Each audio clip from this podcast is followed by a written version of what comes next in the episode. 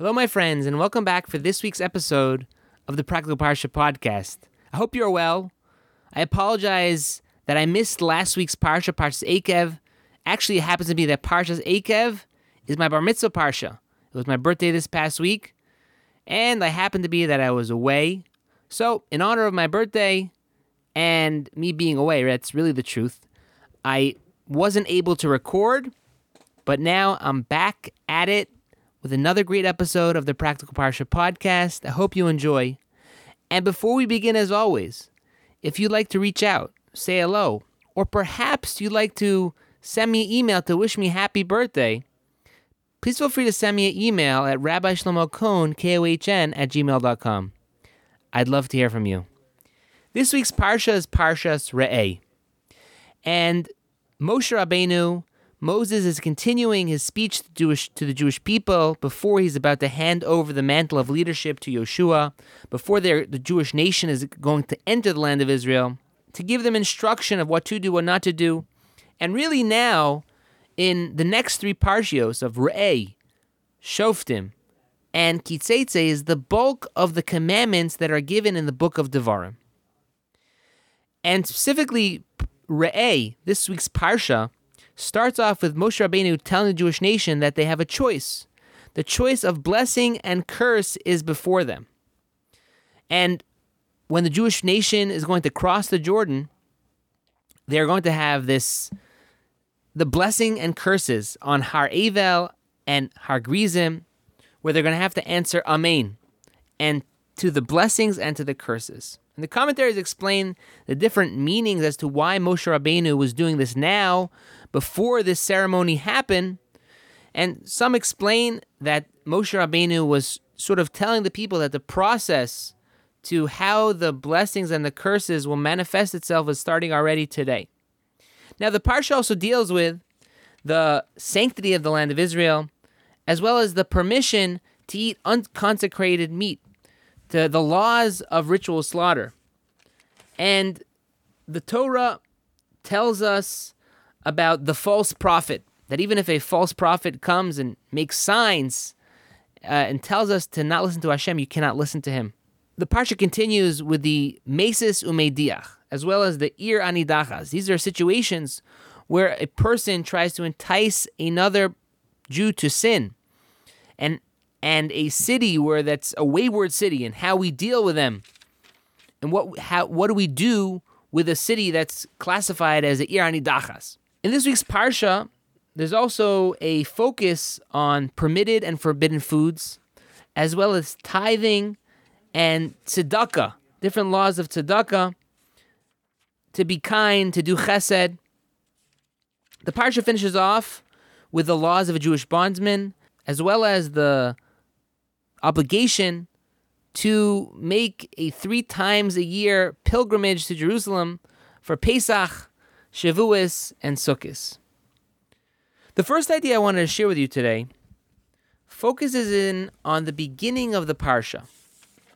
So, as I mentioned before, Moshe Rabbeinu, before he gets into the actual mitzvos of this week's parsha, he tells the Jewish people that the choice to be blessed, to be cursed, is set in front of you.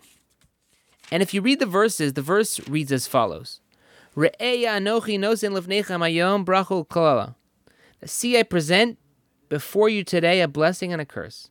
And I've mentioned on last year's podcast that the wording of no lefnechem hayom brachol klala is, you know, connotes this idea that every person has a choice to do either good or bad. And it's up to us. But what I wanted to focus on today is the next part or the next verses.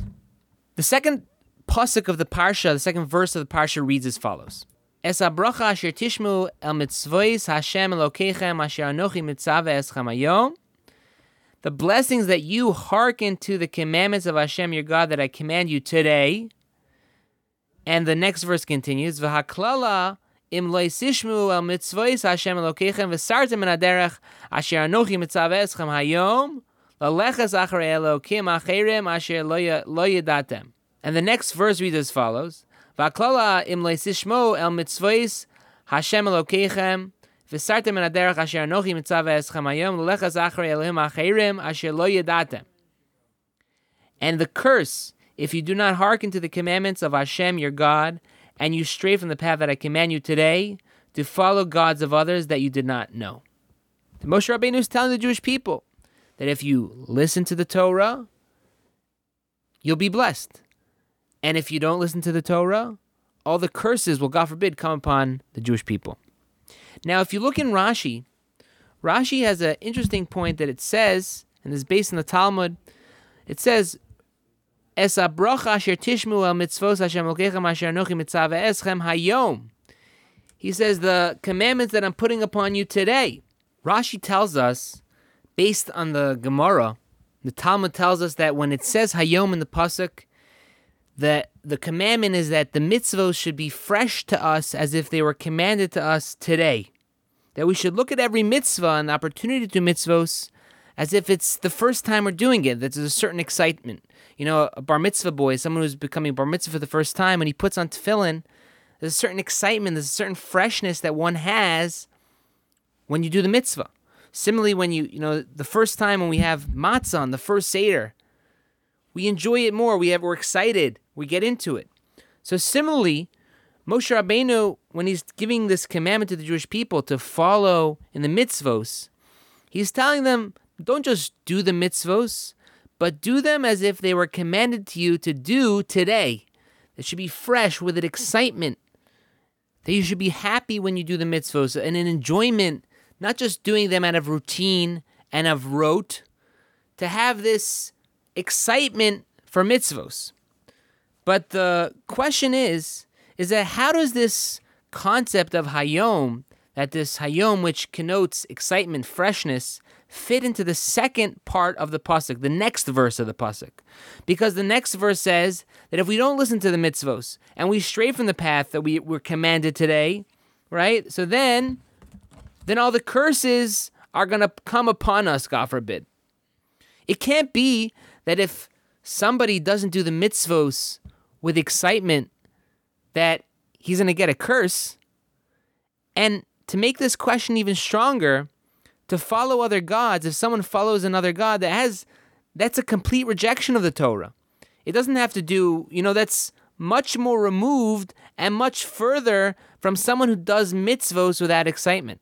So the question is, is how do we understand this idea, this concept that the Talmud tells us that Hayom, when the Torah tells us Hayom, that we should, the commandment Moshe Rabbeinu is telling the Jewish people to follow the mitzvahs, to learn Torah, that, that he's commanding us today, it should be this certain freshness and excitement that we should do the mitzvahs with enthusiasm.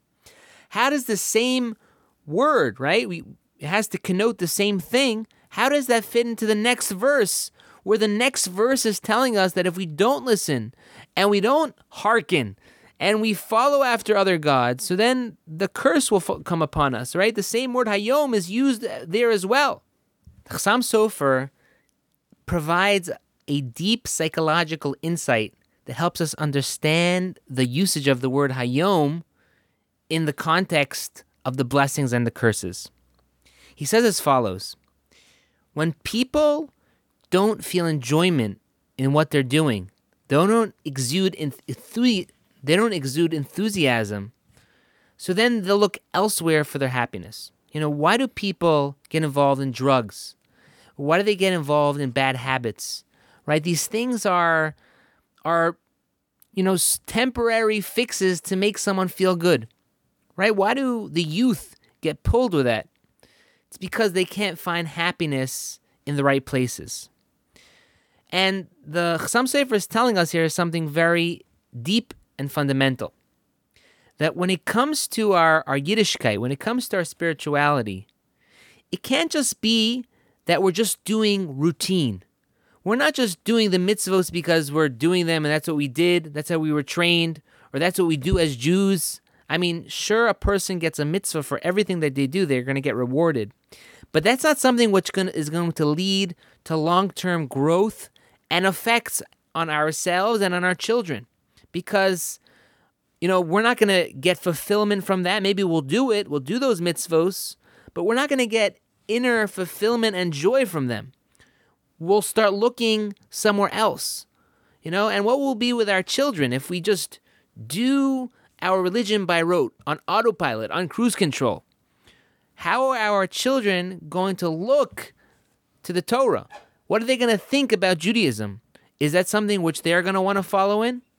Is that where they are going to get their inspiration, to get their fill, to get their joy, to get their inspiration?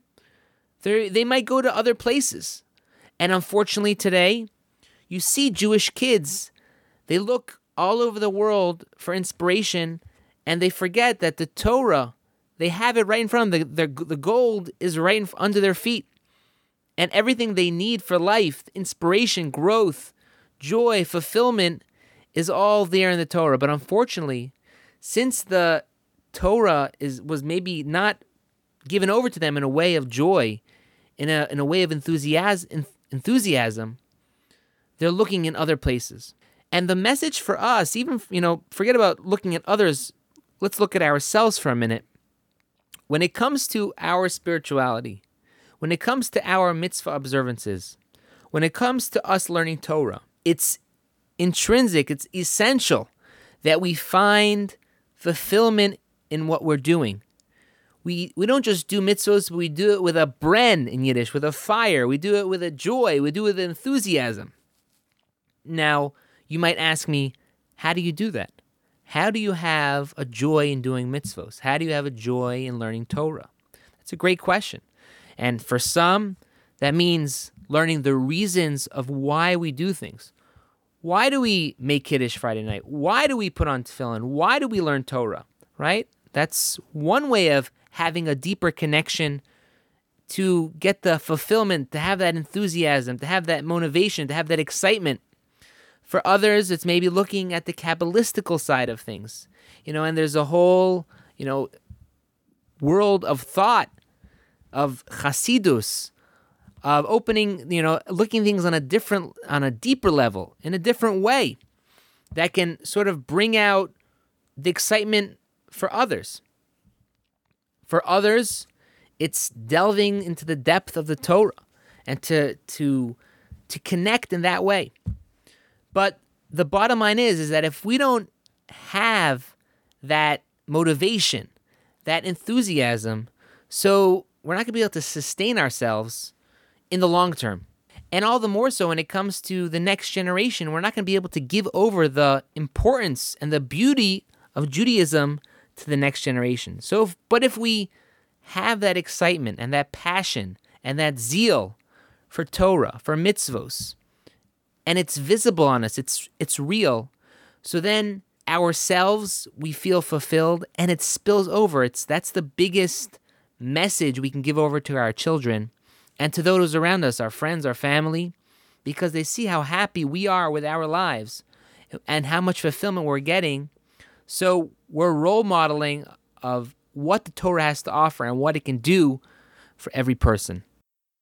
A second idea I wanted to share with you today focuses in on the prohibition of following a false prophet. And the Torah tells us that even if a prophet comes to us and tells us to do something not that the Torah says and gives a, a sign or does a quote unquote miracle, you still have to listen to Hashem. And the verse reads, Achrei Hashem Elokechem telechu va'oso tiro ve'es mitzvoisav tishmaru v'kolo tishmo va'oso sa'avodu v'osid bakun. Hashem your God shall you follow, and him shall you fear, his commandments you shall observe, and to his voice shall you hearken. Him shall you serve, and to him shall you cleave. That you oh, that we always have this commandment to follow Hashem no matter what. Even if we see a quote unquote prophet doing miracles, but he's telling us to do something that's not according to the Torah, cannot listen to him. Listen to Hashem. And the Chofetz Chaim asks if this last pasuk regarding a false prophet is telling us to follow Hashem, to be close to Him, why does it start off with the word achare? The achare with a yud connotes a certain distance. Certain words have certain connotations, And the word achare with the yud tells us signifies distance. It would make more sense, you know, especially in the light that we're talking about being close to Hashem, following Hashem, cleaving to Hashem, that it should use a different word. Maybe achar hadvarim right? Afterwards. What's the achare? Which is distance. It, it doesn't fit into the context of what we're discussing in this pasuk, what we're discussing in this verse. The Chofetz Chaim says that from the fact that the Torah uses the word achare, which is a word that signifies space, which signifies distance, teaches us something very important. That no matter how far a person feels that they are from Hashem, how distant they are, we should never give up to be close. We should always have hope. You know, one of the tactics of the Yetzer Hara, of the evil inclination, is to make a person be misya'ish. That means to make a person give up. You know, you're so bad, there's no point even trying to be better. Give up now. And he tricks us into not even trying to be a better person to improve ourselves because we have this false belief that there's no hope for us. The Torah is telling us here that's the furthest from the truth.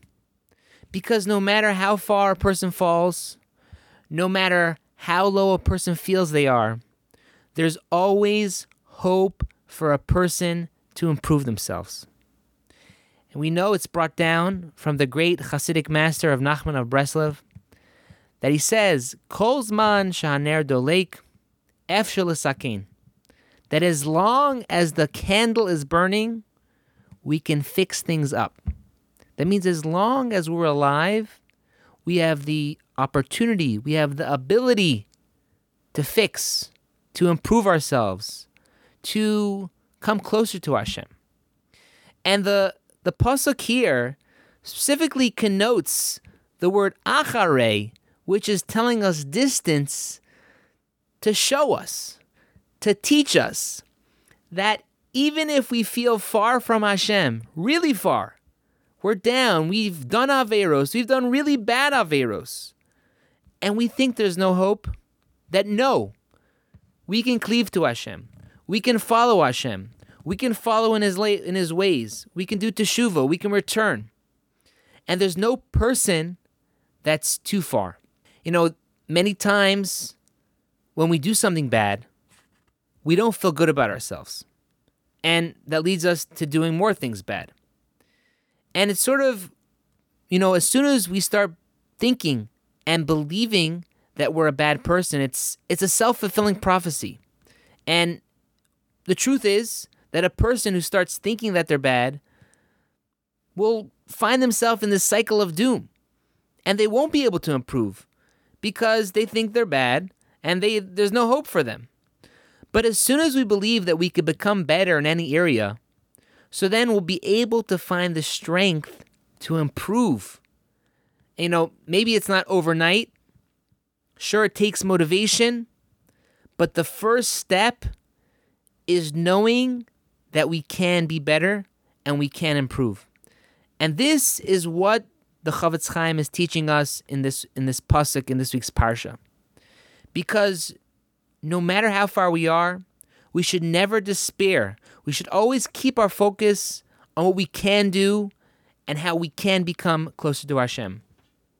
It's brought down that Rav Chaim of Tzanz, the great Hasidic master, once said to someone who was doing bad, Don't think that because you give in to your Yetzer Hara, you give in to your evil inclination, in some areas, you have to be evil in all areas.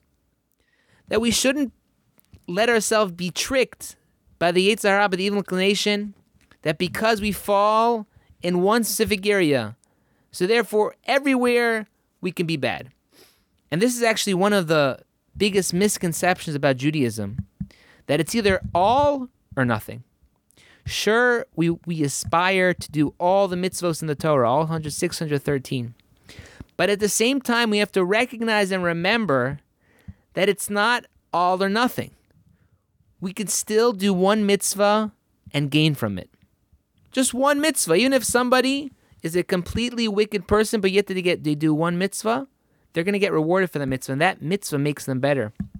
It's not all or nothing. We can aspire to do to do take a step to do something small, and sure, we want to work on a path to becoming totally observant to, to doing all the mitzvos. But Rome was not built in a day, and realistically, the best way to take a step forward is by taking one step. You know, the journey of a thousand miles starts with one step. And, you know, when we recognize that we have the ability to improve and to become better and to have that connection, and we take one step in one area, we're already a long way to our goal. So, with that, I'm going to finish for today's podcast. I hope you enjoyed. If you have any questions, comments, or just maybe send me an email, wish me happy birthday, please feel free to reach out to me at rabbishlomokohn, K-O-H-N, at gmail.com. I'd love to hear from you.